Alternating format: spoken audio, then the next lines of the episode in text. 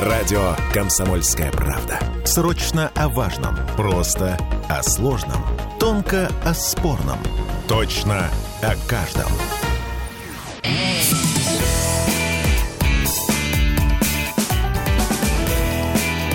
Запретных Милонов. 17 часов 3 минуты в Петербурге и время Виталия Валентиновича Милонова на радио «Комсомольская правда». Виталий, здравствуйте. Здрасте. Нормально слышно? Все хорошо? Мне прекрасно, а вам? Отлично, мне тоже, надеюсь, нашим слушателям тоже неплохо слышно. Друзья мои, сегодня у нас Виталий по скайпу из Скажите сами, откуда вы и почему вы не в Петербурге? Я далеко от Петербурга. Я между Горловкой и Авдеевкой сейчас, в данный момент. Так, и что вы там делаете? Что может делать русский человек в это время в таком месте? Я не понимаю дурного, Виталий. Вообще, в моем представлении, вы должны здесь, в городе, работать на благо своего района и на благо горожан. Ну, я достаточно много побыл уже в городе, вот, но сейчас надо быть тут. Потому что тут тоже мои сограждане, тут тоже мои товарищи, тут тоже мои избиратели. И им тоже важно видеть, что депутат рядом с ним не сидит где-то там в кафе, там, не в социальных сетях разглагольствует, а рядом с ним, с ними. Поэтому я на своем месте. Угу. Я призываю наших слушателей, помимо того, что вы нас э, слушаете с Виталием в FM-диапазоне, вы также смотрите нашу трансляцию ВКонтакте. Скажите, пожалуйста, как звук? Вы знаете, что у нас в последнее время с этим проблемы. А, дайте обратную связь. Нормально ли слышно, видно? Ну и, конечно, задавайте ваши вопросы Виталию Милонову по поводу самого актуального, что происходит сейчас в Петербурге и в России. Виталий, готовы ли вы говорить о петербургских проблемах? По-моему, мы всегда с вами разговариваем. Да, но просто вы находитесь так далеко от города, что я подумала, может, вас это как-то оттуда вам не видно. Слушайте, на самом деле, вот то, что мы обсуждаем последние несколько дней, мне кажется, это такая топ-проблема. Мне интересно, а, как вы ее видите. А, я о воде. Вы слышали о том, что происходит у нас э, с Ломоносовским районом и о хлоре, который обнаружился опасный ядовитейший хлор, который в питьевой воде, и весь город оказался просто без нормальной воды. Слышали эту историю? Да, я слышал в Ломоносовском районе. А, не, но там не Ломоносовский, там город Ломоносов угу. и э, Ломоносовский район Ленинградской области. Э, я думаю, что водоканал уж... Э, насколько я помню, помню такое достаточно совершенное предприятие, по крайней мере, они всегда говорят, что у них все под контролем, и воду можно пить. И я, э, э, ну, такие вещи могут происходить. Я уверен, что в ближайшее время мы узнаем, что у каждого хлора есть фамилия, имя и должность. Поэтому э, я уверен, что мы получим информацию, в результате чего это произошло. А знаете, для чего это нужно? Не для того, чтобы забить его ногами, а для того, чтобы в будущем такого не, не случилось. То есть надо понять, по какой причине э, жителям э, прекрасных пригородов Санкт-Петербурга стала грозить такая дикая опасность. Угу. Э, к сожалению, в Ломоносовском районе, в районе, это Петродворцовый Санкт-Петербурга, угу. там водоканал, у него большие проблемы с водоснабжением, потому что он там, у нас в большом количестве домовладений нету воды до сих пор нет воды, хотя они находятся в городе Санкт-Петербурге, и люди ходят на колонки, берут воду из колонок или бурят скважины, но вы знаете, в Ивановском районе нельзя бурить скважины особо, там очень плохая вода. Поэтому э, водоканал должен, а, рассказать, кто виноват, как это не допустить в будущем, и также рассказать, когда они э, проведут воду в эти, к этим людям, потому что многие люди там по 50 лет живут, по 70, и да. так воды и не видели. Да, ну, собственно говоря, то, что я рассчитывала от вас услышать, спасибо, что вы это принесли, просто это должен был сказать депутат. Ну, в любом случае, да, вы понимаете, потому что мы это можем говорить в эфире сколько угодно, это должен был сказать человек, облеченный властью. Надеюсь, что так действительно оно и будет, и виноватые будут на- названы. Uh, у нас есть такая, в общем, смешная достаточно тема, связанная с, uh, наверное, метро, но не совсем э, связанная с метро. Вот мы э, тут выяснили, что поезда ВСМ скоростной, да, этой магистрали, между Петербургом и Москвой будут ходить каждые 15 минут. Вы помните, сколько раз мы зло шутили о том, что Собянин дотянет метро из Москвы в Петербург раньше, чем хоть какие-то станции метро будут построены здесь. И вот мы видим, шутка стала былью, явью. Разве нет? Но давайте мы не будем путать, все-таки это не метро. А что это такое, если а... каждые 15 минут это все будет ходить? Практически метро. Каждые 15 минут между Санкт-Петербургом и Москвой. И действительно, это шикарный проект. Шикарный. Я внимательно изучал его подготовку, смотрел. Сейчас э, взялись за этот проект крайне серьезно. Там триллион, больше триллиона инвестиций. Вы представляете, какой это высокотехнологичный проект? Больше триллиона. Там будет привлечено и фонд, э, фонд благосостояния, и частные инвестиции. Даже Санкт-Петербург и Москва профинансируют со своей стороны, там, по-моему, по 30 и 20 миллиардов соответственно этот проект. Это хорошая штука. Почему? Потому что давайте сознаемся, что э, самолеты, они имеют свой ресурс. Да? Самолет дорогая штука. Э, мы ну самолетостроение и наше... в нынешних условиях запуск... вообще, да, такая не очень надежная. Угу, да, продолжайте. Мы запускаем э, свое самолетостроение, но э, на полную мощность мы понимаем, промышленность там ближайшие несколько лет точно не выйдет. И в условиях повышенной опасности со стороны там всяких террористических государств многие люди боятся летать на самолетах. А, все-таки за два часа, вот я как человек, живущий между Петербургом и Москвой в обычное мирное время, я могу сказать, что однозначно выбор а, остановится на поезде, потому что самолет это, да, час лета, но еще полчаса туда-сюда, обливать, да не, не готовиться, больше. зевать. Плюс за 40 минут надо быть. То есть в любом случае э, дорога на э, самолете из Санкт-Петербурга в Москву занимает минимум, минимум, сам, это вот самый минимум, 4,5 часа. Вот. Э, ну, 4.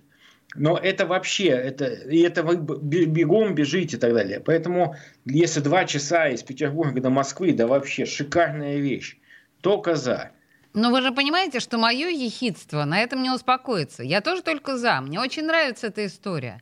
Но на фоне нашей, э, как бы это сказать, беспомощности с метро, если высокоскоростная магистраль вот так легко и здорово может быть построена между двумя городами, а какой-то, черт подери, метро, ну, вы извините, что я склоняю вас к своей этой любимой теме, но просто сейчас вот объявили о том, что Фрунзенская закрывается на ремонт. У нас такие вот эти жалкие, ужасные. Может быть, мы должны вообще забыть о метро в Петербурге, как о позорном каком-то сне, нет? Нет, ни в коем случае, потому что, э, посмотрите, я люблю метро. И вот ни, никогда не скрываю, что в Москве мой любимый транспорт является метрополитен. Почему? Да потому что гарантированно из точки А в точку Б ты можешь попасть только на метро. Ну, да, да, еще вариант, если ты супер-мега-вип с мигалкой, но ко мне это точно не относится, поэтому э, могут э, быстро передвигаться, так сказать, только спецслужбы. Все остальные могут запросто стоять в пробках. И то, что сейчас развивается в Петербурге, мы идем вслед за московским сценарием платных парковок, но Э, неотъемлемой частью системы платных парковок является, ну, кроме пресловутой уборки платных парковок от снега, которую они обещали убирать, но пока... Ну, сказать, пока не, не получается. Не всегда получилось. Я хочу все-таки, чтобы платная парковка с неубранным снегом не была бы платной. Но это вопрос дискуссионный. Я знаю, что Э, губернатор э, дал поручение это проработать, я так понимаю. А, а что касается же э, вот системы платных парковок, то должна быть альтернатива. То есть, если мы говорим, что месячный абонемент стоит такую кучу денег, что даже олигархи не заплатят, это 16, по-моему, тысяч рублей в месяц для того, чтобы ставить свою машину просто на улице, так как ты делал это раньше совершенно бесплатно. Да?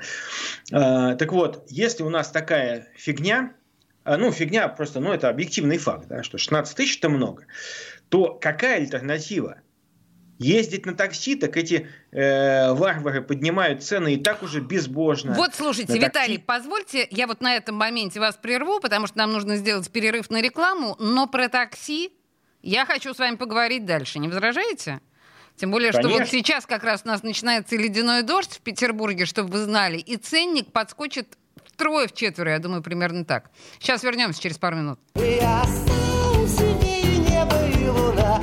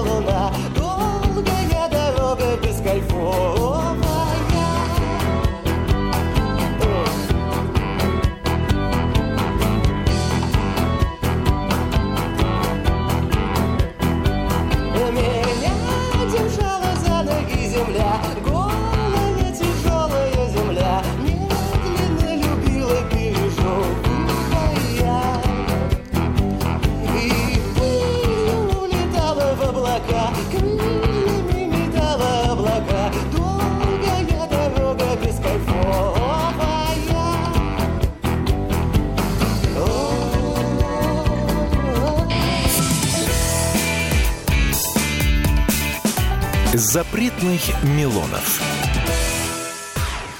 Я слушаю радио «Комсомольская правда», потому что здесь самые жаркие споры и дискуссии.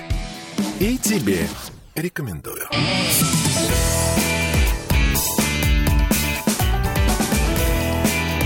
Запретных Милонов. 17.16 в Петербурге, и мы продолжаем наши разговоры с Виталием Милоновым. Виталий Милонов прямо сейчас на Донбассе. И, но, тем не менее, мы продолжаем с ним говорить именно о городских событиях. Виталий, да? Слышите нас?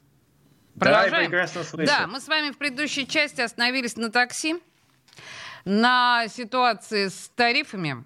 И мы понимаем, что вот сейчас в Петербурге объявлено штормовое предупреждение, желтый уровень опасности. Это значит, что автоматически, ну, плюсуем, да, к этому пятницу, вечер. И мы сейчас понимаем, что к вечеру будет совершенно чудовищный ценник. И непогода, и вечер пятницы. В Госдуме мы знаем, что есть э, вот эта прекрасная инициатива, и вы выступали с этой инициативой, ограничить каким-то образом на оценке такси. А что, по-моему, ВОЗ и не там, нет? Какие-то есть а, подвижки с этим? Завершая тему с метрополитеном, я хочу сказать, что как раз концепция платных парковок подразумевается переход людей от частного транспорта в центре города к общественному. Общественный транспорт наземный – это всегда есть лимит по пропускной способности, обусловленный нашими пробками, нашим шириной наших улиц, угу. и, и, в принципе, расстояниями тоже – поскольку понастроенные всякие эти э, города-призраки, они наполняют наши улицы дополнительными машинами. И, э, соответственно, единственным городским транспортом, эффективно доставляющим человека, является метрополитен. Поэтому, если мы говорим, что мы выступаем за ограничение транспорта внутри города, дайте альтернативу. И здесь метро является единственной возможностью для петербуржцев, прежде всего петербуржцев, добраться до до своей работы. И э, я очень сильно рассчитываю, что вот э, у нас перестал существовать метрострой э, в силу каких-то причин. Сейчас формированы новые, новые так сказать, предприятия. Очень рассчитываю, что у этого предприятия получится нарастить темп, потому что э, метро это, ну как бы вам сказать, это наша точка, э, вот точка преткновения, это наше слабое место. Виталий, а, это наше для... по-настоящему слабое место. К сожалению, Петербург без слез о метро говорить не может. Да, и поэтому я рад, что, в общем-то, этот вопрос, он э, активно обсуждается. Активно обсуждается, и уверен, что депутаты Петербургского парламента возьмут сейчас под очень серьезный контроль исполнение э, вот этими метростроевцами новыми своего контракта, вот, своих обязательств и э, хоть метро Казаковская находится на границе моего округа и округа другого депутата. Вот. Но э, я могу сказать, я еще депутатом не был законодательного собрания Санкт-Петербурга, я еще был помощником Тюльпанова, и тогда еще эту Казаковскую уже обещали в скором времени открыть, а это было до 2007 года. Уже дети, э, некие, многие дети уже родились э, и закончили школу. И так не ходили в эту Казаковскую, поэтому я очень сильно рассчитываю, что э, городские власти это сделают. И, собственно говоря, насколько я вот видел, я могу ошибаться, насколько я видел позицию там и губернатора, и ответственных наших вице-губернаторов, они эту проблему ставят как приоритетно. Виталий, можете, а, вас... ваш оптимизм делает вас... вам честь, но я готова с вами спорить на достаточно дорогие предметы, что к четвертому кварталу 2024 года, как обещано, да, Казаковская построена не будет. Я, я уверен, что если обещали, значит сделают. Как обычно. Потому что люди, когда как всегда. обещают, они выполняют свои обещания. Я уверен, Всегда. что это будет сделано, если это было озвучено. А то, то до этого ничего не было озвучено, верно? Вы же сами сказали, что 856 раз озвучивали все новые и новые даты, равно как и с Горным институтом, равно как и с театральной. Вы же понимаете, что все эти озвучания это фу, ни о чем. А, ну, хорошо. А, я... Да. Нас немножечко перекосил вот этот футбольный чемпионат. Почему? Я, вы знаете, я небольшой фанат футбола, я вообще не фанат футбола, поэтому я никогда не хожу на стадион и не езжу туда на метро. Да. Но знаю, что большое количество людей это делает, но это делает лишь ограниченное э, количество дней в месяц, дней в году. Да. А в остальное время эта станция метро, она, по-моему, называется даже «Зенит», она практически не используется, она не нужна. И э, что ж, мне кажется, вот если бы я выбирал, я бы открыл бы, конечно, станцию метро Казаковская, вот, а не Зенит. Но понимая, что это были наши международные обязательства, и не сделать это мы не имели права, поэтому открыли вот такую, в общем-то, станцию ограниченного применения. Ограниченного применения и неограниченных протечек. Да, Виталий, на самом деле вы же знаете, что о метро я могу радостно говорить до завтрашнего утра, поэтому давайте переключимся на историю с такси. Потому что, ну вот прямо сегодня я, я планировала домой на такси поехать. Не поеду, потому что вижу ценник. Чего чего ждать-то? Насколько вообще вот эта инициатива ваша по ограничению накруток Э, она имеет перспективы? А, безусловно, перспективы она имеет самые хорошие, и уверен, что в ближайшее время мы увидим э, федеральные решения, связанные с ценами на такси. И Федеральная антимонопольная служба возьмет под, э, под свою защиту пользователей таксомоторным парком. А Почему? проясните мне, где здесь антимонопольная служба? Ведь монополии нет, у нас же как бы есть конкуренция есть, здоровая. Есть, есть вот э, нынешний агрегатор должен быть признан э, практически монополистом. Почему? Потому что у нас есть один, остался один агрегатор такси, который, кстати, вот мне пишут таксисты некоторые гневные, ну, некоторые, конечно, с большими ошибками, потому что не разбираются в русском языке, они пишут, что, да вы сами будете ездить за такие маленькие деньги, да хочется сказать, да и пес с тобой, вали отсюда. Не хочешь возить петербуржцев за умеренные деньги? Не нужен ты нам. Езжай, вози там у себя где-то. Нам не нужны такие услуги навязанные. Когда моя мама, э, когда сильный снегопад там или гололед, а зимой у нас гололед три месяца практически, зима все-таки, я говорю, мам, не надо ходить пешком, не дай бог сломаешь ногу, ну, в 86 лет это не дай бог сделать. Поэтому говорю, давай-ка ты это, на такси проедь. Вызывая такси, вместо 240 рублей, я как сейчас наизусть помню, там до одного места доехать, до церкви, предположим, там просят 700 тысяч рублей, представляете? Просто из-за того, что плохая погода. И э, вопрос, это что, бензин, что ли, в плохую погоду стоит дороже? Или что? Нет, просто они понимают, что людям никак не, без такси никуда не деться, они просто накручивают эту цену. Э, Виталий, Я уверен, что тогда подож... еще одним угу. решением этой ситуации я хочу предложить Александру Митчу Беглову. Он а, большой, а, а, но он всегда большой почитатель и с уважением относится к людям, серебряного возраста. Вот часто я так и, и обращение, это ставшее крылатым обращением, дорогие ленинградцы, э, люди серебряного возраста. Так вот, я уверен, что Александр Мич и его э, команда сможет э, организовать в Петербурге, восстановить наше ленинградское такси с этим зеленым глазком, с обязательной песней Михаила Боярского «Зеленоглазое такси». Я, к сожалению, и не вот подготовила мы... песню, простите. И мы тогда будем мчаться на этих желтых лимонных «Волгах», снова как раньше, вот, за, по счетчику. Понимаете, вот раньше в чем фишка была?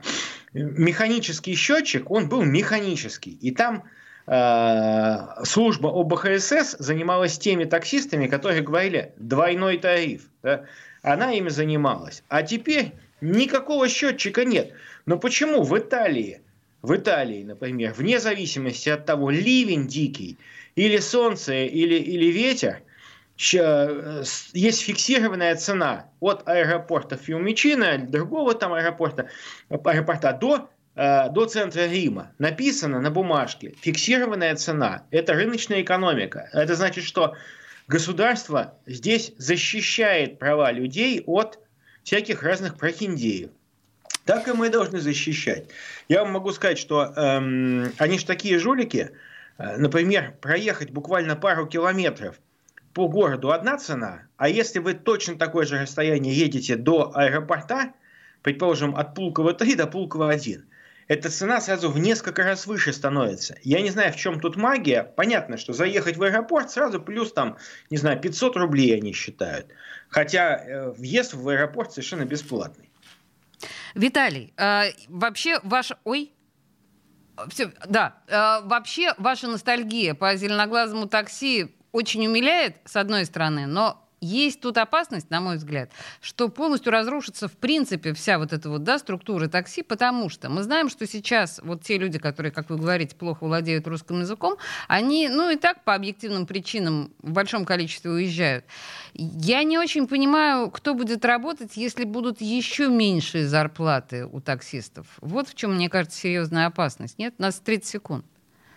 Э, у таксистов зарплаты очень неплохие. Я вам, во-первых, хочу сказать. А во-вторых, таксисты, которые берут с вас тысячу рублей, почти там 350 рублей отдают агрегатору. Ну да, тогда агрегатор Не меня берет. Угу.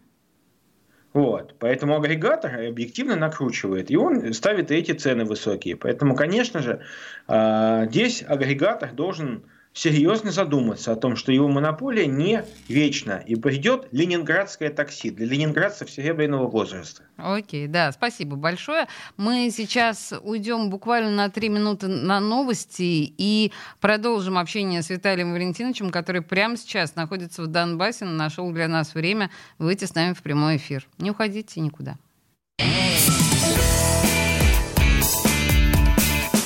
Запретных Милонов. Я слушаю «Комсомольскую правду», потому что «Радио КП» — это корреспонденты в 400 городах России. От Южно-Сахалинска до Калининграда. Я слушаю «Радио КП» и тебе рекомендую.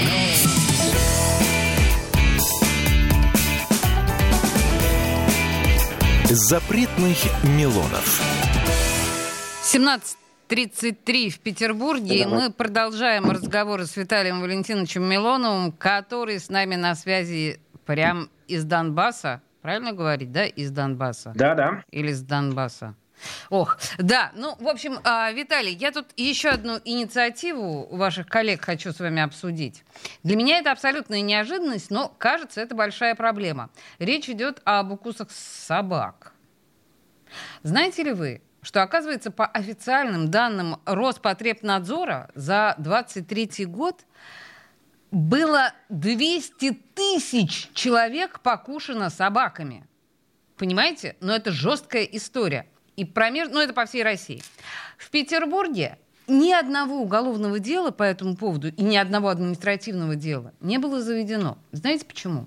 Потому что вот все эти правовые проволочки, или как это называется, при, а, ну, что называется, регистрации моих повреждений, в итоге получается, что мы пропускаем срок подачи этого заявления. В общем, короче, я так понимаю, наша правовая база не позволяет осудить владельца агрессивной собаки. Вы слышали что-то об этом? Вот тут просто Народный фронт хочет с этим бороться.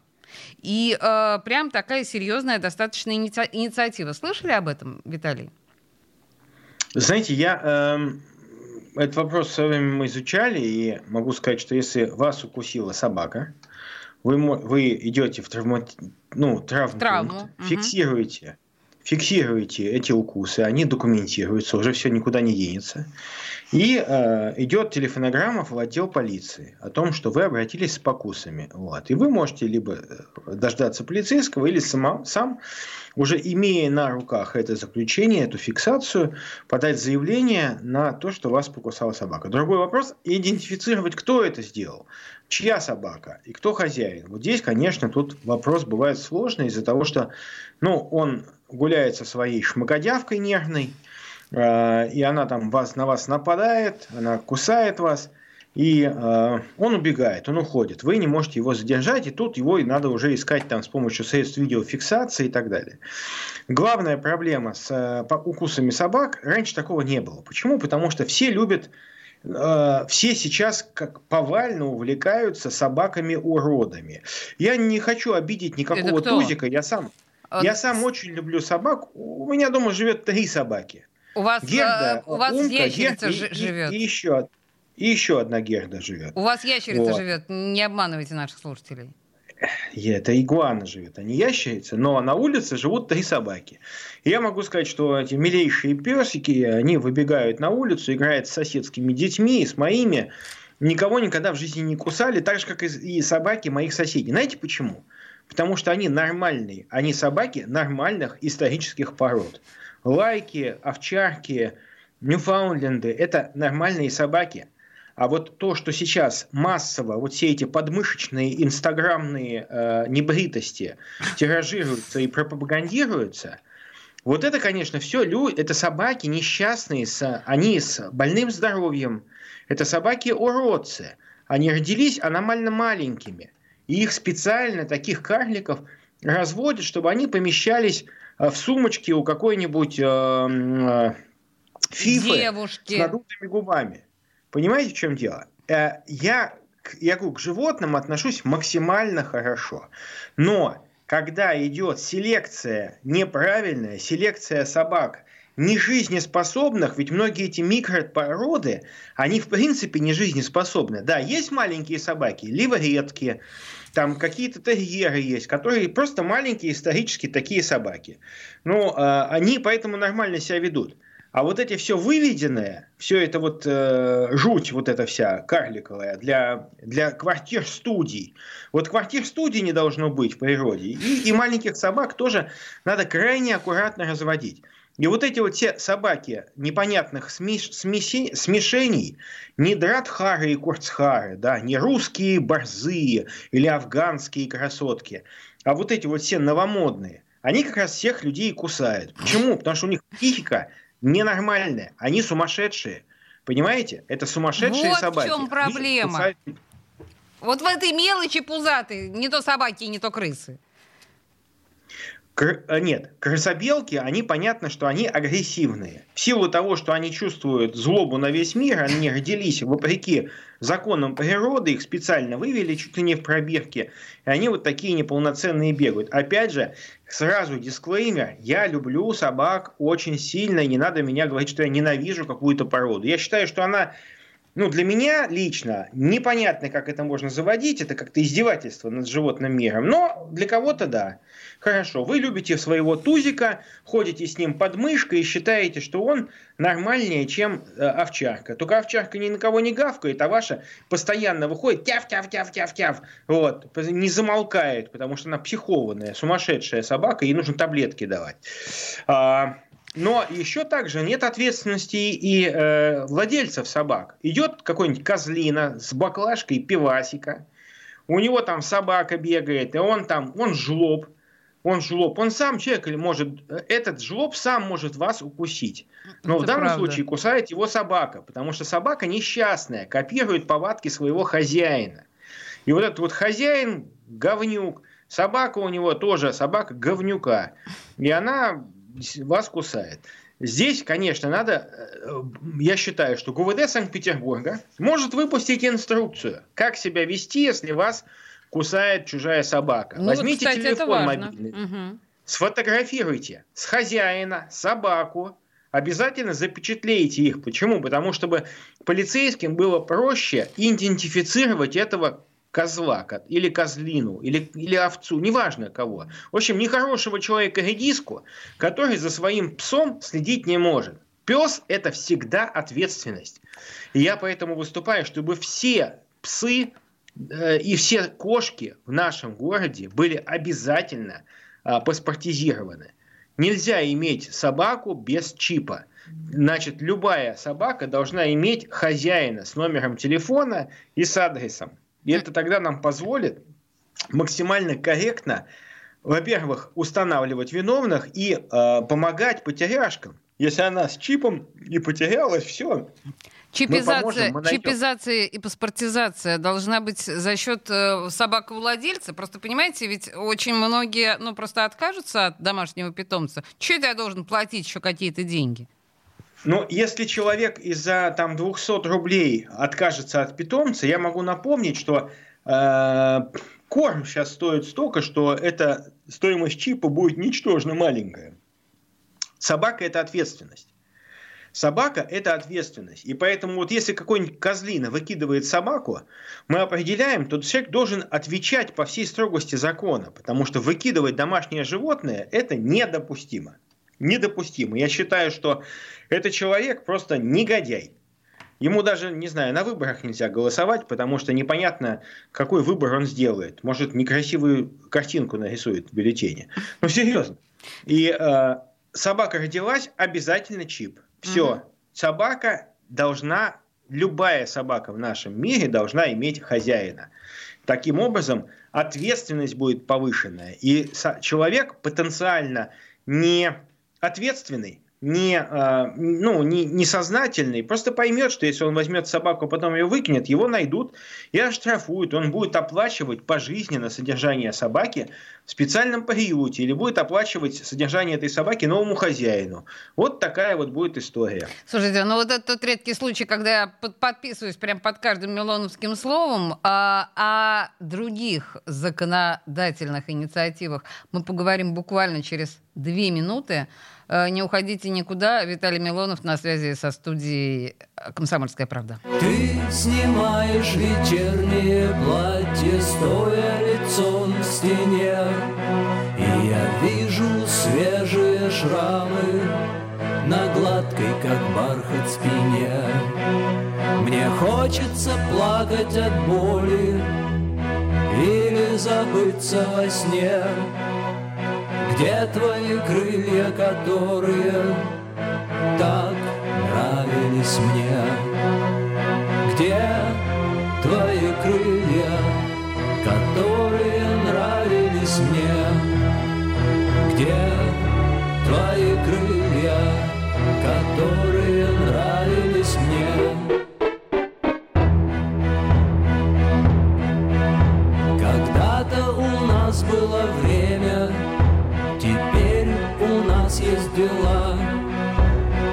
Доказывать, что сильный жрет слабых Доказывать, что сажа бела Мы все потеряли что-то На этой безумной войне Кстати, где твои крылья, которые нравились мне?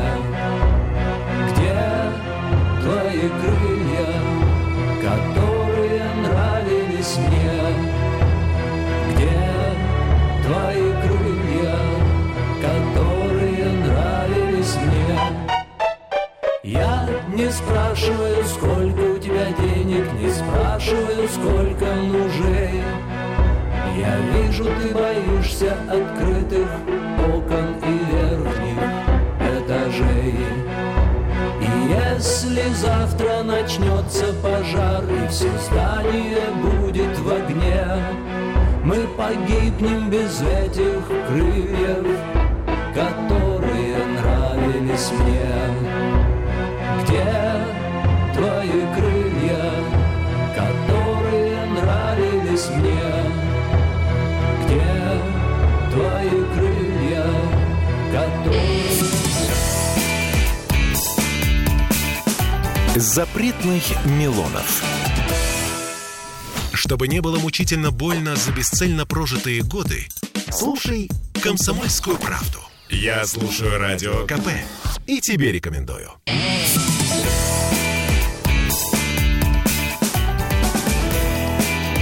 Запретных Милонов.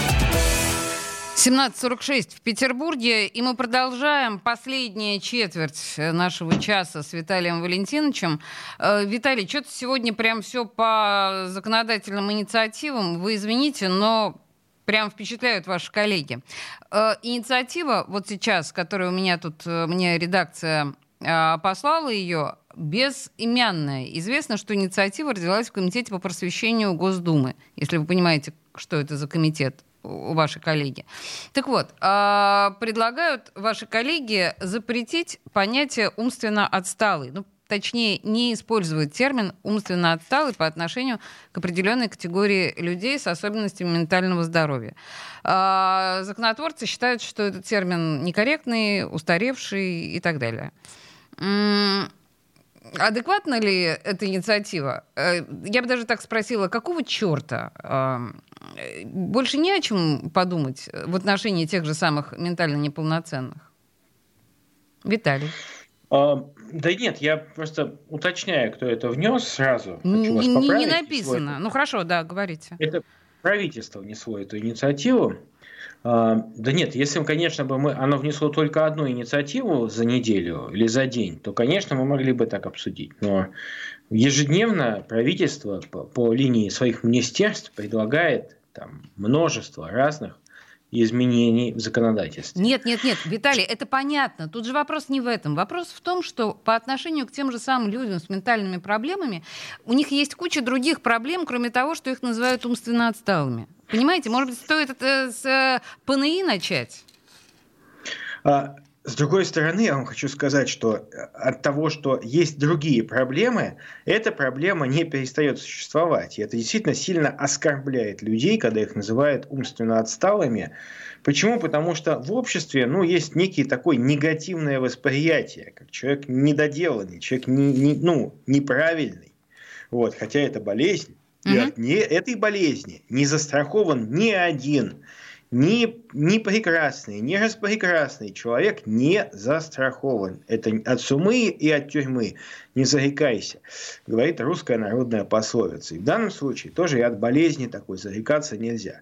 Я искренне считаю, что это есть некий индикатор. Да, он не самый важный, но это индикатор отношения к людям с ментальными проблемами в обществе. Я очень рад, что в Санкт-Петербурге сейчас от принято решение не спешить там с э, переделкой некоторых психиатрических э, э, диспансеров.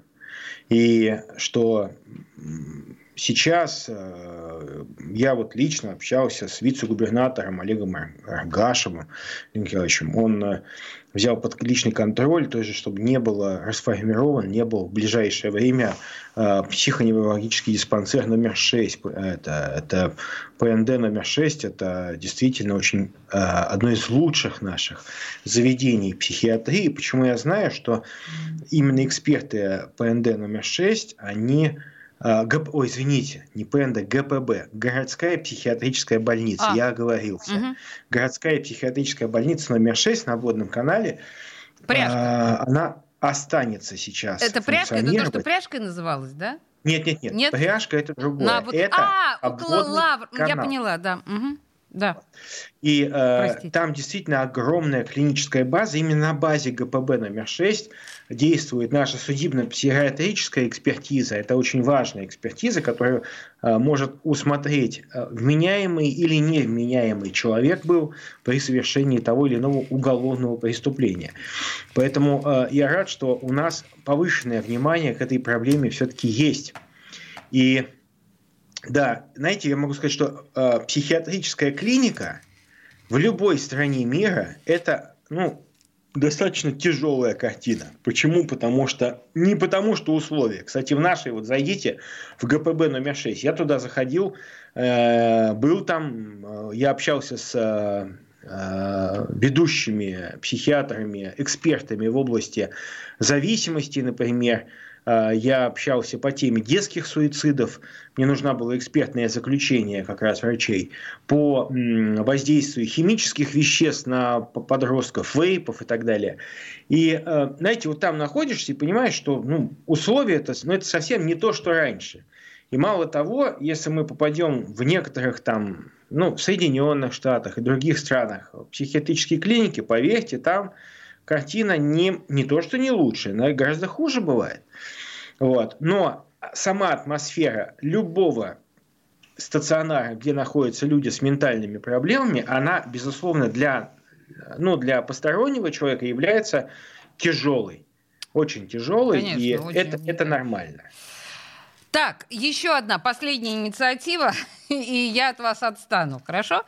А, тут вот тоже широко обсуждается история про то, что а, предлагается учителям давать э, право на квартиры вне очереди. Это тоже, я так понимаю, инициатива Госдумы, уже Мишустину направлен этот документ. С одной стороны, как бы, ну, казалось бы, что плохого, да? Но с другой стороны, в моем представлении такое количество категорий горожан, которые, наверное, тоже нуждаются в квартирах без очереди. Или как вы полагаете? Вообще с учителями это может помочь э, с ситуацией, которая у нас сейчас в школах происходит, с нехваткой учителей? Ну, нехватка учителей прежде всего связана с тем, что у нас огромный перекос в э, высшем образовании. У нас полно ненужных институтов и ненужных кафедр, которые продолжают штамповать десятки тысяч ежегодно ненужных юристов, ненужных менеджеров, людей, которые хотят получать высшее образование, я никого не обижаю из этих людей, они действительно идут за высшим образованием, но эм, нету вот этого регулирования, а, нету подсчетов, сколько нужно юристов. Вы понимаете, что если 50% выпускников станут юристами, то это не значит, что они все пойдут работать по специальности. Конечно. Э, потребности в юристах, они гораздо более скромные, чем мы выпускаем этих людей. А вот педагогов наоборот. Педагогов наоборот. Понятно, что такие вопросы, как образование, должны стать сейчас, в год семьи, одними из самых приоритетных. Почему? Потому что образование – это ключ к будущему страны. Без образования будущего невозможно. Невозможно построить будущее страны, опираясь на неграмотных гастарбайтеров. А, конечно, мы живем в век повыш... ну, повышенных, так сказать, а, повышенного влияния автоматизации. И ручной труд, он будет все больше и больше, так сказать, а, уменьшаться. Уходить на Но задний это значит, это значит, что нужно более качественное образование. И образование как раз нужно не только высшее, но и профессиональное. И я считаю, что хочу предложить уважаемому Александру Митчу Беглову, поставить задачу, чтобы в нашем городе открывались не только новые школы и детские сады, что, естественно, надо, хотя если мы запретим строить на помойке Волхонского шоссе дома, то чуть-чуть поменьше нагрузка будет на нас с вами, на наш бюджет. Так вот, а, надо также сделать еще и ПТУ техникумы неважно, как они называются, там, колледжи, лицеи, я причем не знаю, почему ПТУ вдруг стало лицеем. Э, с чего, с каких щей вообще такое переименование произошло?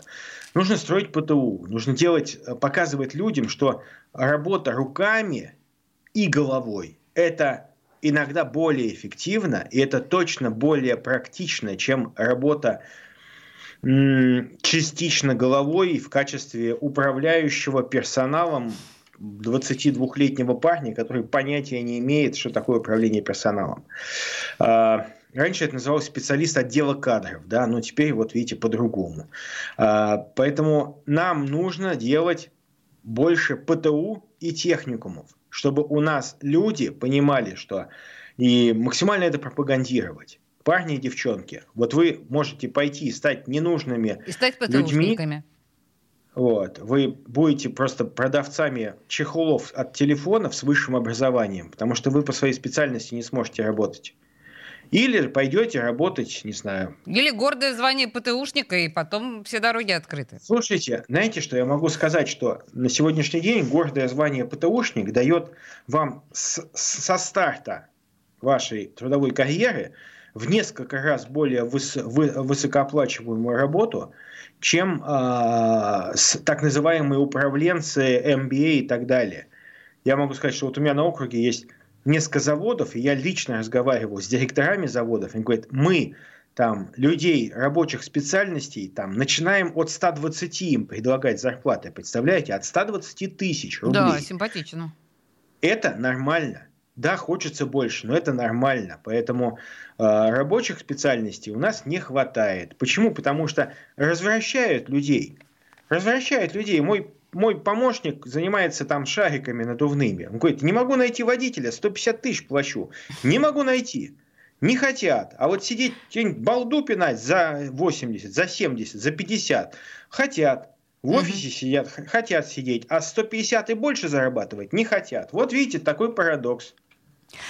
Э, спасибо, Виталий. Ну, э, на этом прекрасной, на этой прекрасной ноте давайте мы закончим наш сегодняшний стрим с вами. Виталий Валентинович Милонов из Донбасса. Спасибо большое. В следующий и раз из И в рот календари И если ты давно хотела что-то мне сказать То говори Любой обманчив звук. Страшнее тишина. Когда в самый разгар веселья падает из рук.